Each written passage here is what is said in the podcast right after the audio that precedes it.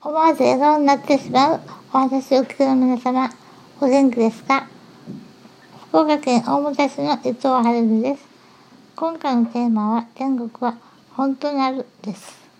私は実際天国に行ったことがないので、よくわかりませんが、天国はあると信じています。数年前、父と母と姉が亡くなった時に、もちろん寂しさもありましたけど、なぜか心に平安と安らぎが来ました。涙も出ませんでした。周りの兄弟や親戚はみんな泣いていましたが、寂しいはずなのに、私だけは涙が出ませんでした。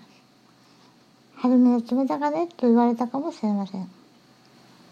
でもそう、そういう意味ではなくて、父や母、姉とも天国で再会できると信じていたので、イエス様のところに引っ越したくらいの感覚だったのかもしれません。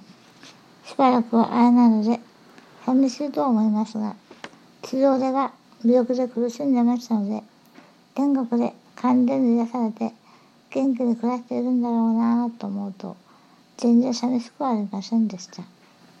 これらの思いは、絶対に神様からだと思っています。そして私は、天国って本当にあると思いました。感謝します。